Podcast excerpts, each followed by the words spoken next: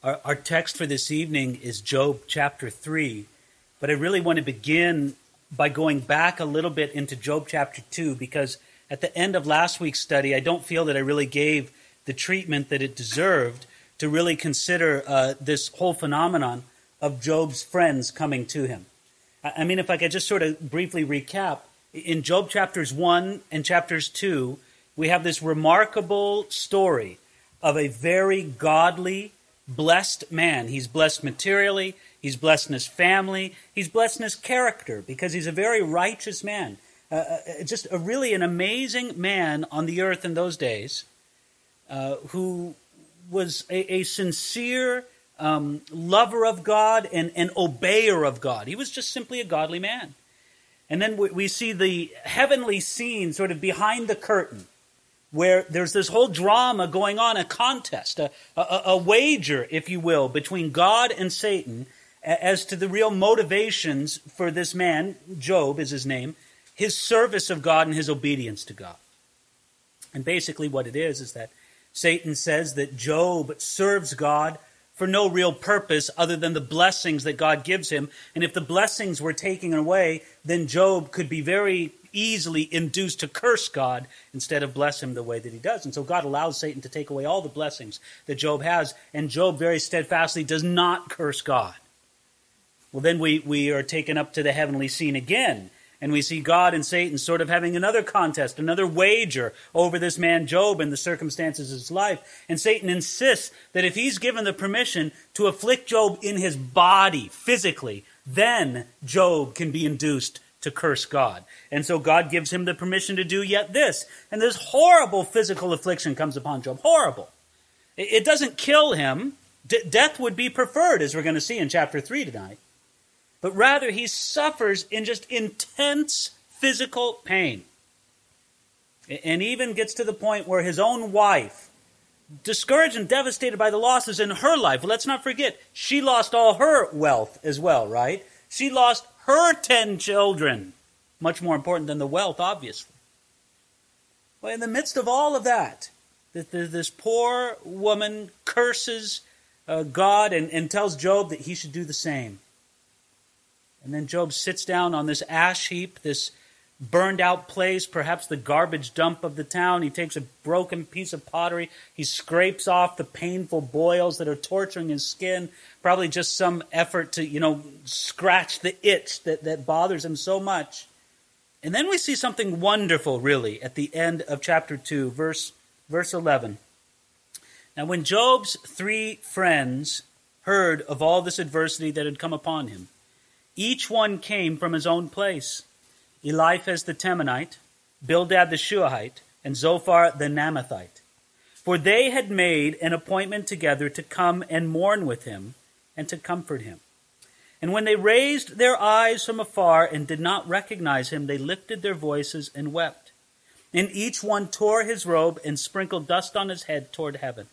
So they sat down with him on the ground seven days and seven nights, and no one spoke a word to him for they saw that his grief was very great. Now, one of the reasons why I think it's important that we go back over this from last week is because the next many weeks that we're together in this study through Job, we're going to be talking about what these three friends had to say to Job. And we're going to have a lot that is critical to say about what these three friends said to Job. The, these three friends had their shining moment here in chapter 2, at the end of the chapter, where they didn't say anything, where, where they were just with Job, empathizing with him. And you have to admit, it's a powerful and a beautiful picture. You can just see it in your mind's eye, can't you? You can see these three men, just the, the, the tears streaming down their face, sitting with Job, just broken with this man who's utterly broken, weeping with him. And you have to be struck by the power of that phrase. What is it, verse 13? So they sat down with him on the ground seven days and seven nights, and no one spoke a word to him. They just sat there sharing in his grief. It was a wonderful display of comfort and common cause with Job. You know how the New Testament says that we should rejoice with those who rejoice, and we should do what? We should mourn with those who mourn. And that's exactly what these men did. They, offered no statement except for their own compassionate presence. And again, I want to make this very clear because after this point, the book of Job begins 35 chapters of discussion between Job and his friends.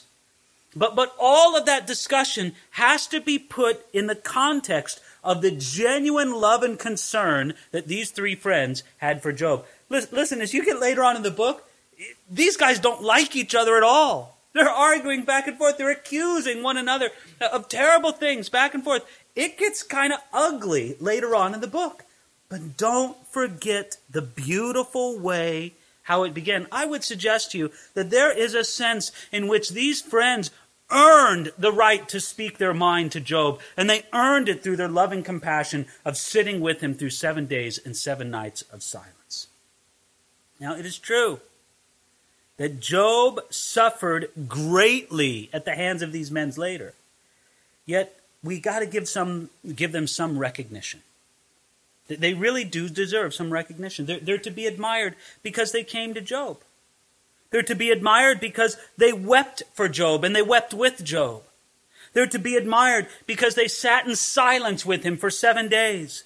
They're to be admired because they intended all along the best for Job. I want you to remember that. Later on, when we get into these friends and, and, and their messed up ideas in trying to minister to Job, their intentions were good. They really did want sincerely, deeply the best for Job. And they're to be admired because they spoke their opinion uh, about Job and his condition. They spoke their opinion to Job himself. They didn't talk about Job behind his back. They said it man to man, face to face to him. Because I'll give you sort of the story in a nutshell. These men think that all these problems have come upon Job because of his great sin. And they're going to persuade him to repent. They're going to fail in that effort because Job will hold on to his integrity. And this is one of the important dynamics in the story as it'll go on through the following chapters. You see, they, they believed that Job was suffering because of some severe sins that he had committed. And they felt they had to try to persuade Job to repent of those sins. I like what one commentator named Bradley said about this. He said, We leave Job and his friends seated in silence. There is a calm around them, but we feel that the air is heavy and that there is a tempest in the sky. We shall hear the storm burst and the thunder roll when next we meet. Well, you don't have to wait long for the thunder. It starts right here in chapter 3. Look at it here, chapter 3, verses 1 and 2. After this, Job opened his mouth and cursed the day of his birth. And Job spoke and said, pause right there. You see, after this, this was after all the catastrophe, after all the personal affliction, after all the demonstration of compassion from Job's friends. Now Job will begin to speak about his situation. And what did he do? The first thing he did says he cursed the day of his birth. If you want to give a theme for this chapter, I don't know what your Bible says. I don't know, maybe some of the chapters in your Bibles are giving headings or themes or something like that. This is Job curses the day of his birth. That's what all chapter 3 is about. And this is what he did. As he cursed the day of his birth, we remember that Satan was very confident that he could push Job to curse God. Do you remember that in Job chapters 1 and 2? Eh, eh, but as Job spoke in his deep distress, he did powerfully, eloquently, passionately curse the day of his birth, but he didn't come close to cursing God. It's interesting as you study sort of relevant ancient writings, sort of somewhat similar to the book of Job, you'll, you'll see that Job's thinking was somewhat common among ancient peoples. The, the ancient historian Herodotus described an ancient people who mourned new births. When a new baby was born, they mourned. They put on, you know, black and they, they acted as somebody died because they said, listen, we recognize the suffering that this new life is going to have to endure. And matter of fact, these same ancient peoples, they rejoiced in deaths. They figured, hey, this is a final release from the sufferings of this life. But what I really want you to understand as we jump into verse 3 in just a moment here, as we hear from Job's lips the agonized cry of his soul, Please understand that this chapter begins the battle in Job's mind and soul. We've already seen the battle that happened in Job's outward circumstances, right? That was very plain, that was very evident. Job is not going to lose more than he's already lost at this point in the story, right? He's not going to lose more wealth. He's not going to get afflicted worse physically. He's not going to lose more children. His wife's not going to die. You know, uh, other than he's not going to endure more circumstantial affliction than what he already has.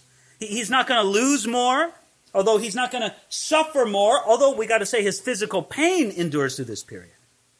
But yet at the same time, we say that at this time, Job's battle enters into an entirely different arena. Now the battle's fought in the arena of Job's mind and Job's soul. How will Job choose to think about his suffering? That's the battle right now. How will he choose to think about what others think about his suffering? how will he choose to think about what God is doing in the midst of all this? These are the questions that take up the remainder of the book. And very soon, these questions come to anybody who's suffering, right? You know, let, let's say um, somebody's involved in a tragic automobile accident, right? They're driving around, something terrible happens to the car, they're injured, they're laid in the hospital. Now, listen, there's a sense in which, as soon as they're laying in the hospital, their trial is over, right? The, the, the car's not going to roll over again. They, they, they've received whatever blows, whatever injuries, whatever difficulty is going to happen to their body. It's already happened, right? But you know very well that when they're laying in the hospital, that's when the trial begins, right? When they start asking, well, how do I make sense of this? How am I supposed to understand what is happening? How am I supposed to understand what other people think of this? How am I supposed to understand where God is in all of this? This is the new battleground for Job in the midst of all of his sufferings. You see, the catastrophic loss itself is only an entry point into this agonizing battle of the mind and the soul. Now, verse 3. Job, just sort of fasten your seatbelts here. Here, here he goes.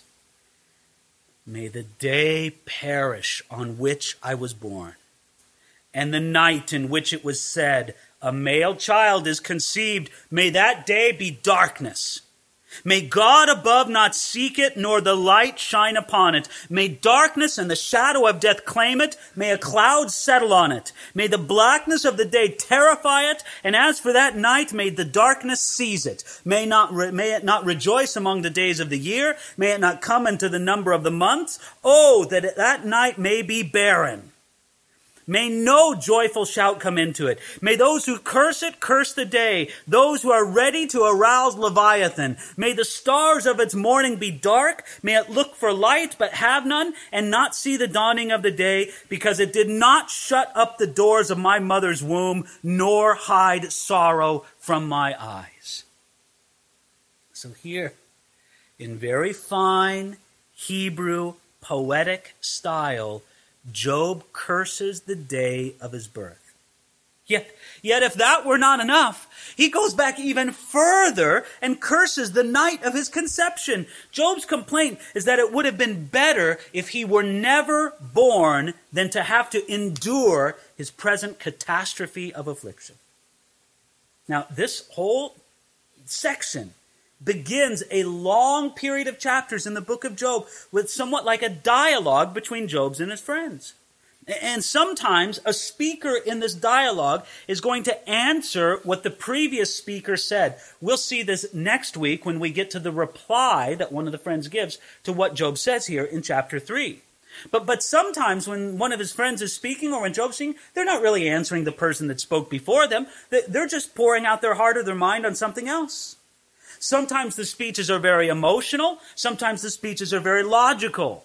Sometimes when Job speaks, he's speaking to his friends. Sometimes when Job speaks, he's speaking to God. Sometimes he's just speaking to the air. It's kind of interesting. Job's friends speak a lot about God, but they never speak to him in all of their speeches. But Job, he talks to God a lot. And again, I want to emphasize to you that beginning with Job chapter 3, verse 3, the verse that we just started with there, may the day perish on which I was born. Here, the style of speaking and writing is poetic. Now, let me tell you what I mean by that. When we say that the style of speaking and writing is poetic, we mean that we allow for exaggeration and figures of speech. Now, listen, we all believe that we're to take the Bible literally. Well, maybe I shouldn't put that upon you. I'll say that, that I believe that very strongly, that I am to understand the Bible literally. And when you say that in front of cultured people, oftentimes they're horrified.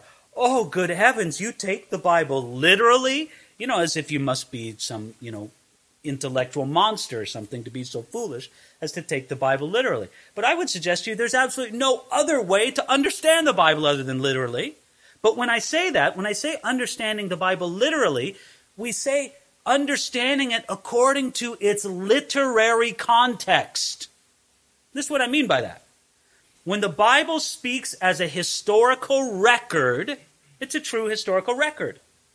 When it speaks as poetry, it's true poetry. But we don't expect you know, the same sort of uh, precision in description and poetry as we do in historical, uh, you know, narrative.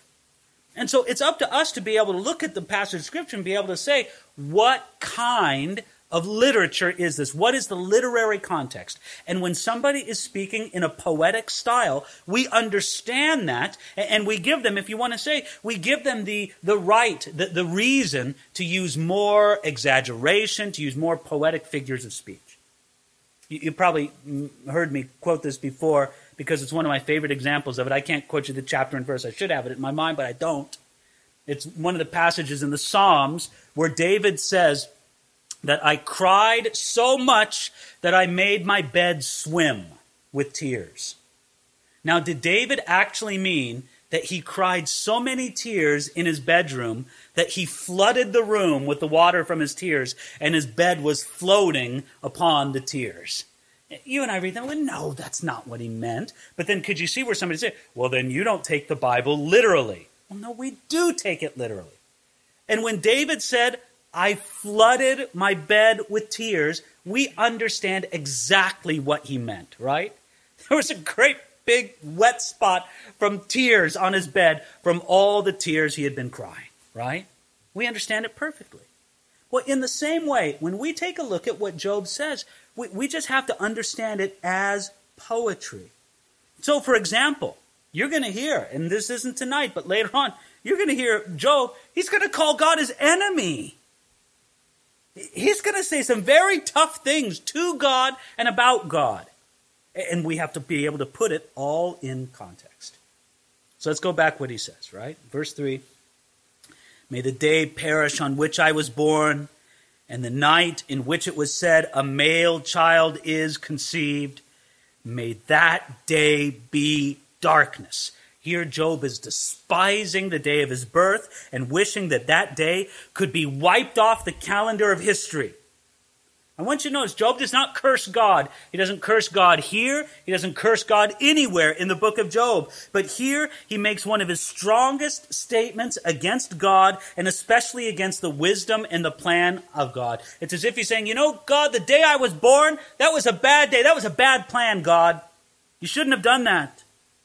It's very interesting in sort of the phrasing that he uses. If you take a look again in verse 4, may that day be darkness, it's almost as if he's thinking back to those original words that the Lord spoke that are recorded in Genesis 1 3, let there be light. It's almost as if he's using the same terminology, saying, no, let there be darkness. Let there be darkness on the day that I was born. Now, it's a logical absurdity, right? You can't create darkness in this way. But Job isn't speaking logically. He's speaking poetically, and we catch his idea completely. He says, Cursed be that day. And then he says later on, what does he go on here in verse 4? May God above not seek it, nor the light shine upon it, May darkness and the shadow of death claim it. May a cloud settle on it. May the blackness of the day terrify it. As for that night, may darkness seize it. Let it not be included among the days of the year. Let it not come into the number of the months. Oh, may that night be barren. Let no joyful shout come of it. May those who curse it, who curse the day. Now, again, did you notice here, and I'm just sort of speaking stylistically, verses 4, 5, and 6, do you notice how Job is essentially repeating the same idea with different words? It's very powerful, and it's very characteristic of Hebrew poetry. But there, as we saw in verse 8, he says, May those curse it who curse the day. Job isn't endorsing the ancient practices of sorcery, but he's call upon those people who make curses. He listen, if there's anybody out there who does curses, why don't you throw a curse on that day that I was born? It's as if he summons these ancient soothsayers and witch doctors to come and curse his birthday. Now, I don't think Job is endorsing them or, or personally believing in their power, but he's just saying, listen, if any day should or could be cursed, it should be that day that I was born. And then in verses 8 and 9, he says something very interesting. Did you notice that? Did, did a little question come into your mind when we read verse 8 previously? Let's look at it again. May those curse it who curse the day, those who are ready to arouse Leviathan. And you read that and you go, Leviathan who? What's that? What's Leviathan? Now, this is the first mention of this strange creature in the Bible. But Leviathan is mentioned very prominently in a long discourse beginning at Job chapter 41, verse 1. Usually, Leviathan is considered to be a mythical sea monster or dragon that terrorized sailors and fishermen. Now, in the present context, the, the, the idea may be that, that Job, um, or, or, excuse me, is even as sailors or fishermen would curse Leviathan and not want him to, to you know, bother them. So, Job may also be saying, listen, I, I want, just as much as they would curse Leviathan, I am cursing the day of my birth. It's very interesting because you get into this whole idea biblically, and we'll talk about this more later on in the book of Job. When you're talking about Leviathan, it's interesting to talk about is this a real creature that is described? Now, some people think, no, Job is just borrowing a figure from, you know, the mythologies around him and just sort of weaving it into his story, just using it as a picture. You know, just as much as we might say, well, a dragon did this, or, or you know, um, he was as brave as a dragon slayer, or something like that. Now, you're not trying to say, well, I literally believe that there's dragons and we can scientifically have proof of these things. You're just sort of borrowing a picture that everybody understands, and you're using that to make your point. But there are some people who believe that there's much more than this to this idea of Leviathan. The name Leviathan means twisting one. And he's also referred to in several other interesting places in the scriptures. Psalm 74, verses 12 through 14, refer to Leviathan as a sea serpent. And it says that God broke the head of Leviathan a long time ago, perhaps at the creation. Psalm 104, verse 26, also refers to Leviathan as being a sea creature. Isaiah chapter 27, verse 1, speaks of the future defeat of Leviathan, and also associating it with the twisting serpent that lives in the sea. And then Isaiah 51, verse 9, and Psalm 89, verses 8 through 10, also speak of a serpent associated with the sea that God defeated as a demonstration of his great strength. Now, the name Leviathan isn't specifically used in Isaiah 51 and Psalm 89, but identifies this sea creature, this sea dragon, if you want to call it that, with the name Rahab, which means proud one. And then finally, you could say in Job chapter 26, verses 12 through 13, it refers to God's piercing defeat of a fleeing serpent that's associated with the sea. You see, it's kind of interesting. You go back to some ancient rabbinical legends. Ancient rabbinical legends or mythologies suggest that an evil serpent was in the primeval sea resisting creation, and that God killed the serpent and brought order to the world.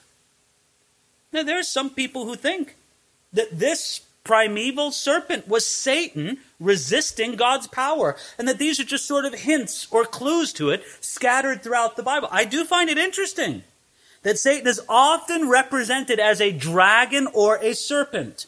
Genesis chapter 3, of course, as a serpent, but in Revelation chapters 12 and 13, Satan is presented as a dragon. And the sea is also thought of as a dangerous or threatening place in the Jewish mind. Therefore, Leviathan may be another serpent like manifestation of Satan, who was the original Rahab or proud one. That's what the, the serpent is called in another place. And so I, I sort of put before you two alternative theories that later on in the book of Job we'll touch on again. Either Leviathan is a deeply significant meaning to a manifestation of Satan that has a connection to God's work on the earth before the creation of the world, and then uh, all the way into the end times, connecting with Revelation 12 and 13, and Job is hinting at it here, or it doesn't really mean anything, and it's just sort of a little reference to a, a contemporary mythology that Job is making. I see more meaning into it than that. I, I, sort of buy into this idea that Leviathan has sort of a shadowy, cloudy, but yet deeply significant meaning. I do find it interesting that the Puritan commentator John Trapp he avoided the discussion of Leviathan altogether. He said, I don't want to talk about this one bit. And if I started talking to you about all the different interpretations of what Leviathan is and what his significance is, he says, listen, I think Job is more tormented with the expositions that go on over Leviathan than he ever was with all the physical things that came upon him. Well, I don't know if I could say that, but at least it, was the opinion of John Trapp, this this old commentator. In any regard, you get the idea here of this first section all the way through verse 10 where Job laments the day of his birth. You, you can feel the agony of his soul.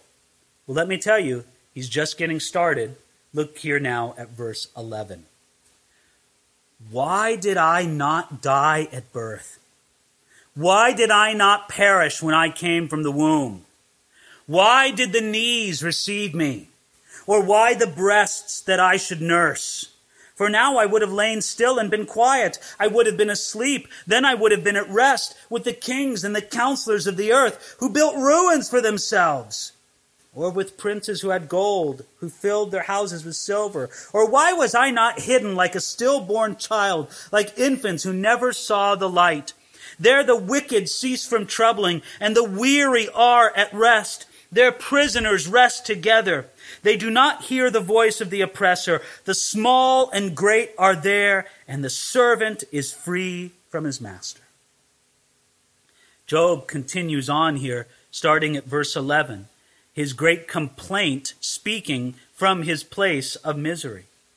Why did I not die at birth? Why did I not perish when I came from the womb? Now, again, using poetic exaggeration, Job powerfully communicates his present pain and his feeling that it would have been much better if he would have never survived in order to face such catastrophe. And again, looking on it from the outside, we can completely identify with Job's feeling here, right? Here's a man who lost everything in one afternoon. And then on another afternoon, this incredible physical burden in the form of suffering and disease and pain was put upon him. And he's just saying, you know what? I don't need this. It would have been better if I would have never been born. It's as if Job would have said this. He said, Listen, I have asked that the day of my birth be obliterated. And that didn't happen. It has not happened and it cannot happen. So why could not I have been born a stillbirth? Right? If I had to be born, then why couldn't I died right when I was born? Now listen, we look at Job here, and it's easy for us to kind of detach ourselves from Job and to say, hmm, my Job, you're you're being quite emotional right here, right? And he is, isn't he? But it's easy, although it's very, very wrong, to think that to think that Job was in some kind of sin because he was so emotional. We should remind ourselves that the Bible never presents to us this stoic, unfeeling. How else could you describe it? You know, the, the British call it the stiff upper lip, right? Where you just, you know, things don't bother you. And it doesn't matter if the world's falling apart. Well, just uh, pip, pip, cheerio. You know, everything's fine. Everything will be all right. Or, or you could think, if you want to think of more popular culture, you know, you think of that old uh, series Star Trek on television, right? And you always had Dr. Spock, right? And his whole thing was Mr. Unemotional. Nothing bothered him, right? Never a smile, never a frown, just this completely level personality. Some people think that that's some kind of a Christian ideal. I think it's flat out wrong. Listen, it can't be emphasized too strongly that the very, and, and, you would call them startling statements that Job makes in this chapter, it, it doesn't mean that Job has gone crazy under the strain. There is no hint here that Satan is going, yes, yippee, he's cursing the day of his birth, I've won. No, Satan hasn't won, and Job hasn't lost. God is testing Job. But, but he's not testing Job to see if he's as, as unfeeling as a piece of wood. He's not testing Job to see if he has the, the emotions of a statue. He's testing Job to see if his faith is going to hang in there through this trial. And if it means that Job lets loose and issues this primal rant of, of, of pain and agony, well, then so be it. And listen, it is a rant. Listen, he says here, he says in verse 13, For now I would have lain still and been quiet. I would have been asleep. You know, only if I would have died, oh, that I would have been quiet. You know, he goes into a you know a, a, funeral home. You know, when there's the body and the casket and there's everybody. It, people are generally pretty quiet at those things, right? Not a lot of you know loud talking and celebration. Not like a birthday party. It's like a funeral, right? So, oh, it's so quiet there in the grave. Now we're sort of confronted with something at verse thirteen. Let me read it again. Job is thinking about what it would have been like if he would have died just after birth. And he said, For now I would have lain still and been quiet. I would have been asleep. I'm just going to be flat straight with you here. I hope this doesn't upset anybody, but I need to be very honest with you. Job was wrong. Job was wrong in his understanding of the afterlife. Perhaps at this point, Job believed in something similar to the modern doctrine of soul sleep, which is a wrong doctrine. But what it says is it says that the dead lie in the grave in some sort of suspended animation, some sort of suspended state until they're resurrected on the final day. Job doesn't have a clear consistent understanding of the afterlife. It's very interesting because sometimes Job will give you some of the most outstanding statements in the entire Old Testament about confidence of resurrection. I know that my Redeemer lives. And I will see him with my own eyes, and I will stand with him on that day. And we're cheering, yes, yes, Job, you, you have it all understood so clear. And then we read this in chapter 3, verse 13, and he goes, Listen, when I die, I'm just asleep, and it's all quiet there in the grave. And, and we look at this and we have to say that the Old Testament doesn't have a particularly clear understanding of the afterlife. It's very interesting that people who teach this idea of soul sleep teach it based on Old Testament texts. They don't teach it based on the New Testament. And the idea of soul sleep is wrong because of what the apostle Paul clearly wrote in 2 Corinthians chapter 5 verses 6 through 8 that to be absent from the body is to be present with the Lord. Paul understood that if he was not on alive on earth, he would be in the presence of God and not in some suspended state lying in a grave. Paul also understood and he explains this in Philippians chapter 1 that if he died it would be an immediate gain now, if I died and my body just went into the grave and just was stayed there in the grave and I had no existence until the resurrection happened at some later time, it would not be an immediate gain for me to die. It'd be better for me to live as long as I could on this earth, right? Well, Paul understood that his death would be an immediate gain. Now we look at Job here, and I don't want anybody to criticize Job here tonight. Nobody should be thinking, well, Job, you're dumb. You don't know your Bible very well. Now let's understand something. We can explain Job's lack of knowledge in the afterlife by understanding the principle of 2 Timothy chapter 2 verse 10. Let, me read this verse to you. 2 Timothy chapter 2 verse 10. It says that Jesus Christ brought life and immortality to light through the gospel. In other words, life and immortality were not brought to light until the ministry of Jesus Christ. The understanding of immortality was at best cloudy in the Old Testament. It's much clearer in the New Testament, thank God. But for example, we can say that Jesus knew exactly what he was talking about when he described hell and judgment. For example, in Matthew chapter 25. And so we rely on the New Testament for our understanding of the afterlife. We do not rely on the Old Testament. Now, we also understand that this does not take away in any manner from the truth of the Bible and the truth of the book of Job. What is true is that Job actually said it. And what is true is that Job actually believed it. The truth of the statement in itself, it has to be evaluated according to what the rest of the Bible says. By the way, later on, in Job chapter 38, in two places, God challenges and corrects Job's presumptuous, idea, presumptuous ideas regarding the afterlife. He says, Listen, Job, do you really know what it's like beyond the grave? This is late in the book when God challenges Job. And Job has to admit, uh, gee, I really don't know what it's like after the grave. And God knows, and Job didn't. And I have to say, another place where Job was wrong here. And again, I, I, am saying this not to criticize Job. We're, we're, we're, being very generous to Job, right? Here's a man who's endured a, a tremendous conflict. But if you look here, starting at verse 13, or excuse me, in verse 17, where he says, There the wicked cease from troubling, and the weary are at rest. You see, Job was wrong in this view of the afterlife. He had the feeling that many people have that the world beyond is somehow a better place for everyone. In fact, I have to tell you that the wicked do not cease from troubling in the world beyond their trouble only increases. The prisoners do not rest in the world beyond. And perhaps the only voice that they hear is the voice of their oppressor. Did you see that in verse 17?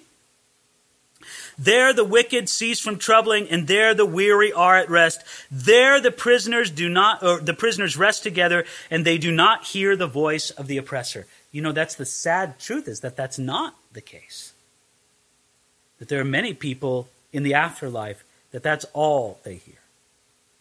This deception that somehow the afterlife is good for everybody is remarkably widespread. You know, one of the most notable examples I've heard of it in the last 10 years ago involved the, the infamous young men who murdered uh, all these people at an American high school in Colorado, the, the infamous Columbine murderers. Uh, their names were Eric Harris and Dylan Klebold. And they left behind a videotaped document spelling out the motivation of their crime. You know, they, they said it quite clearly. Here, we're going to go to the high school. We're going to kill all these people who we felt have been bad to us. You know, we're going to go out killing all these people. And then the last segment of that videotape, it was shot the very morning of the murders.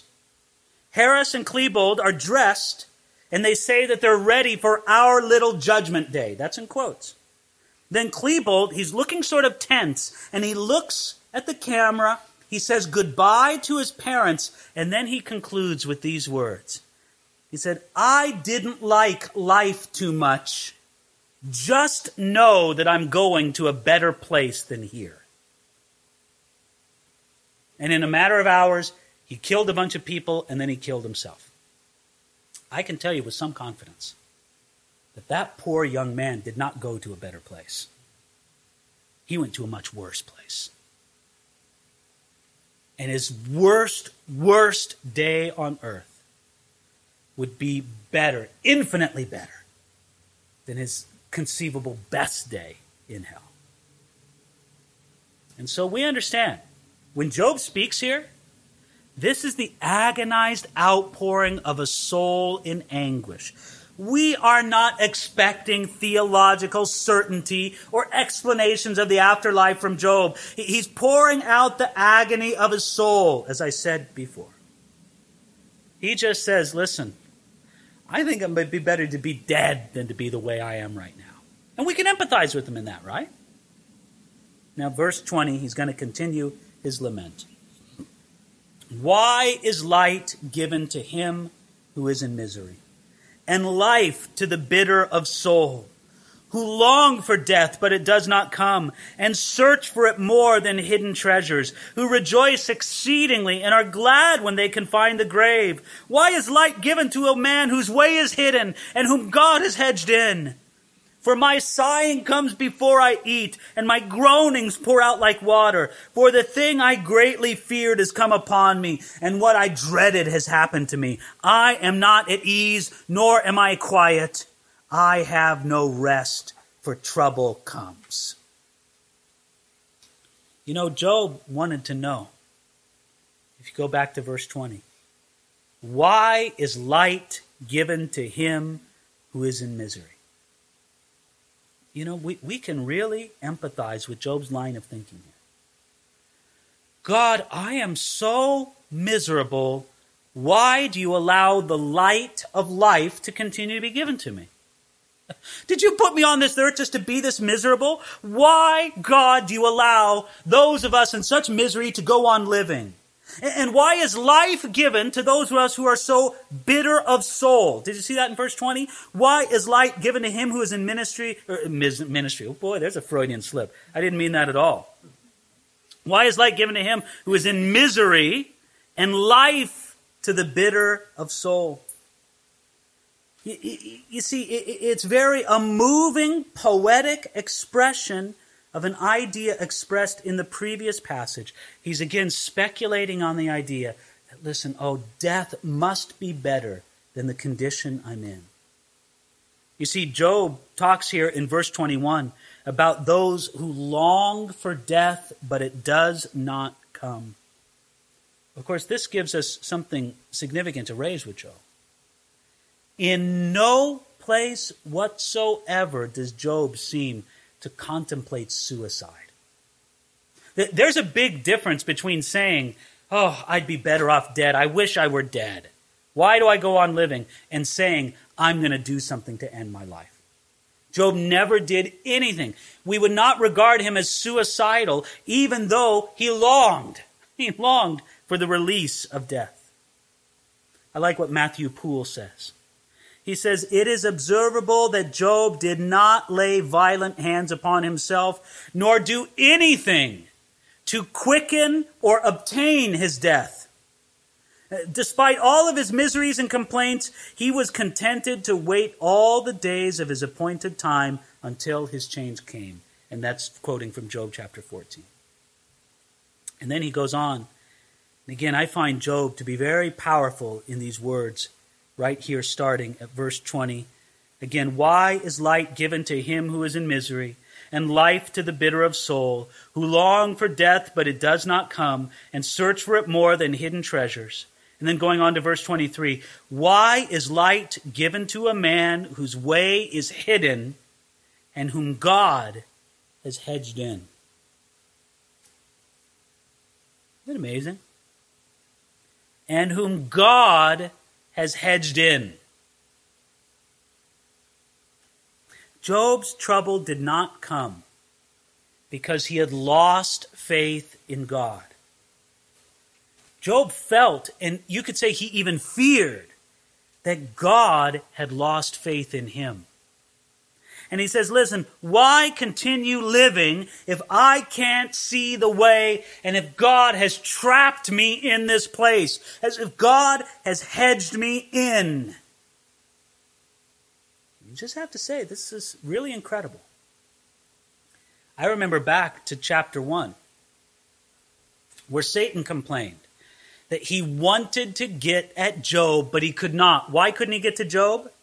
Because God had set a hedge all around Job, right? We look at the hedge of Job chapter 1, we go, hallelujah for the hedge, right? Woo, boy, the hedge really protects. It keeps Satan away. Isn't that great? And then we look at Job chapter 3 and we look at this agonized man in the midst of his misery. And it says, Lord, why have you hedged me in? I feel trapped. And you could say that those are two hedges, right?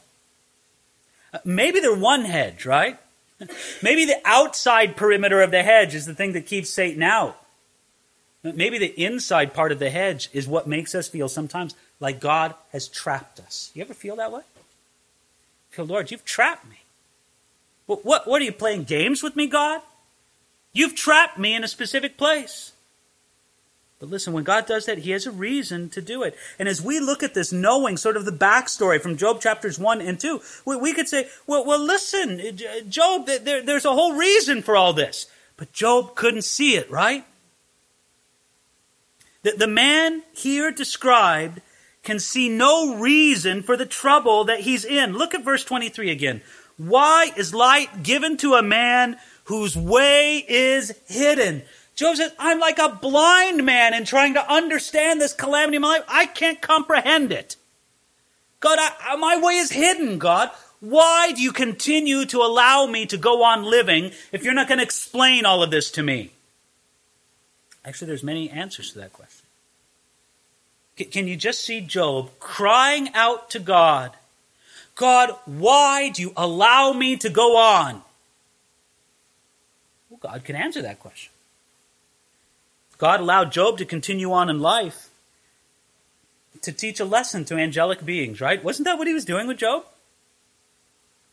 Job, I'm using you to teach angelic beings a lesson. That's why I want you to continue on in life. God allowed Job to continue on in life to teach him a special reliance upon God. Everything else is going to be stripped away from Job. Mean, can you imagine Job, you know, his seven friends, or excuse me, his three friends are there with him for seven days, not seven friends, three friends for seven days, not saying anything, just sitting silently with him, sharing his suffering with him. And Job's thinking, you know what? I lost everything, but at least I got these guys. At least I got three friends who will stick with me like this. Don't worry, Job. They're going to turn on you too. Everything's taken away from Job. Everything. And God allowed him to go on. God gave him light, so to speak, to teach him a special reliance upon God. God allowed Job to continue on in life to teach him not to regard the wisdom of man so much. You see, his three friends, once they get talking, and we'll see this starting with next week, oh, they've got a lot of wisdom, but it's the wisdom of man. God allowed Job to continue on in life to vindicate him before other men. Can I just remind you that the end of this story, Job is vindicated. At the end of this story, Job is put in the right and all of his friends are rebuked. Well, that's why God wants you to keep on going, Job, because I want you to vindicate you. God allowed Job to continue on in life to make him an example and a lesson for all ages. And you could say that God allowed Job to continue on in life to give him more than he ever had before. Do you ever think about that? I've probably said this in the first two studies, but it's so important, I think, that it bears repeating. At the beginning of the book of Job, what do you have? You have a good man and a blessed man, right? What do you have at the end of the book of Job? You have a better man and a more blessed man. Right? Everything that happens serves to that purpose. And so now Job is crying out of the heavens, Why do you allow me to go on? And of the many answers God could give to that, God could say, Because I want you to be a better and a more blessed man. Oh, okay, God. I guess it really is for my good. But again, it's hard for Job to grab onto, and we can empathize with him, right? I mean, we look at it right there in verse 3. He says in, verse, in chapter 3, verse 24, he says, For my sighing comes before I eat, and my groanings pour out like water. He's just flooding out with emotion. And then he says, For the thing that I greatly feared has come upon me. Job reminds us that, that before this disaster came to his life, he, he didn't live what you might call a happy, carefree uh, life. He, he was concerned that trouble might come to his family, so he took precautions before God to present it. We found that in Job chapter 1, verse 5, where he offered sacrifices on behalf of his children just in case they might have sinned. But now it's a completely different situation. He says here in verse 26 I am not at ease, nor am I quiet. I have no rest, for trouble comes. With these four final blows of the hammer. Can you feel the four final blows? I am not at ease, nor am I quiet. I have no rest, for trouble comes. Job thinks that death would answer all of those, right? if I was dead, I wouldn't have those problems. And that's why death looks like a pretty attractive destiny for Job. You see, through it all, he shows that a great man of faith can fall into great depression and despair. The great preacher of Victorian England, Charles Spurgeon, he described just this kind of season in his own life. Let me read to you. He says, I was lying upon my couch during this last week, and my spirits were sunken so low that I could weep by the hour like a child, and yet I didn't know what I wept for. But the very slight thing will move me to tears just now. And a kind friend was telling me of some poor old soul living near who was suffering very great pain, and yet she was full of joy and rejoicing. I was so distressed by the hearing of the story and felt so ashamed of myself that I did not know what to do and wondering why I should be in such a state as this, while this poor woman, who had a terrible cancer and was in the most frightful agony, could nevertheless rejoice with joy unspeakable and full of glory. Spurgeon goes, why? Why? Why do I go through this? Why do I have this kind of distress and agony? Yet again, we have to say that as agonized as Job's outpouring was in this chapter, don't you think it's better for him to get it out than it is to keep it in this sort of dark and silent brooding within his soul? You know, I think it's helpful. I think it's good for Job to, to give his rant, to give his cry out like this, to get it out. But I have to say this what Job has just done is set in motion a firestorm. Because he started the conversation. Right? You had the picture in your mind's eye, right? Job and his three friends sitting around on the ash heap. For a whole week, they just sit there and say nothing. But then Job breaks the silence. And now he won't be able to get his friends to shut up. We start on that starting with next week. But I just want you to see that now it's going to be back and forth with Job. But it all began with this agonized outpouring of soul.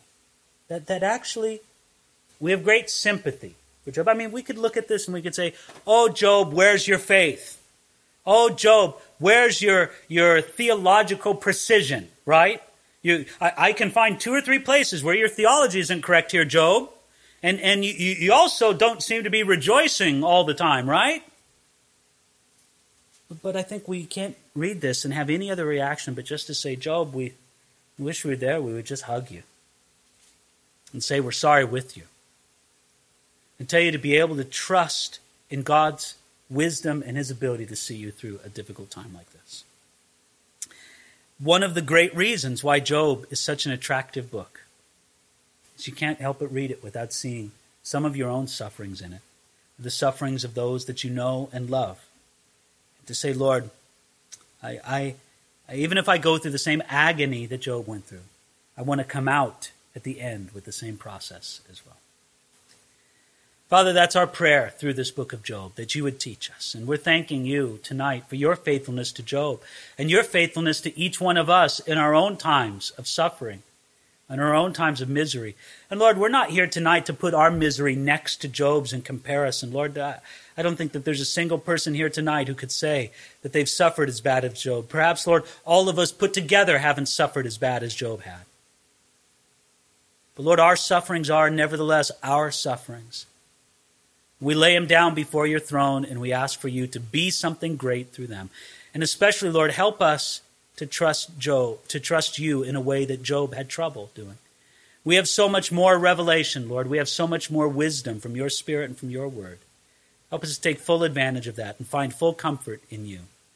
Even, Lord, dare I say, to be able to rejoice even in the midst of a difficult time. But more especially, Lord, to mourn with those who do mourn. Help us to do it, Lord, and to bring you glory. In Jesus' name, amen.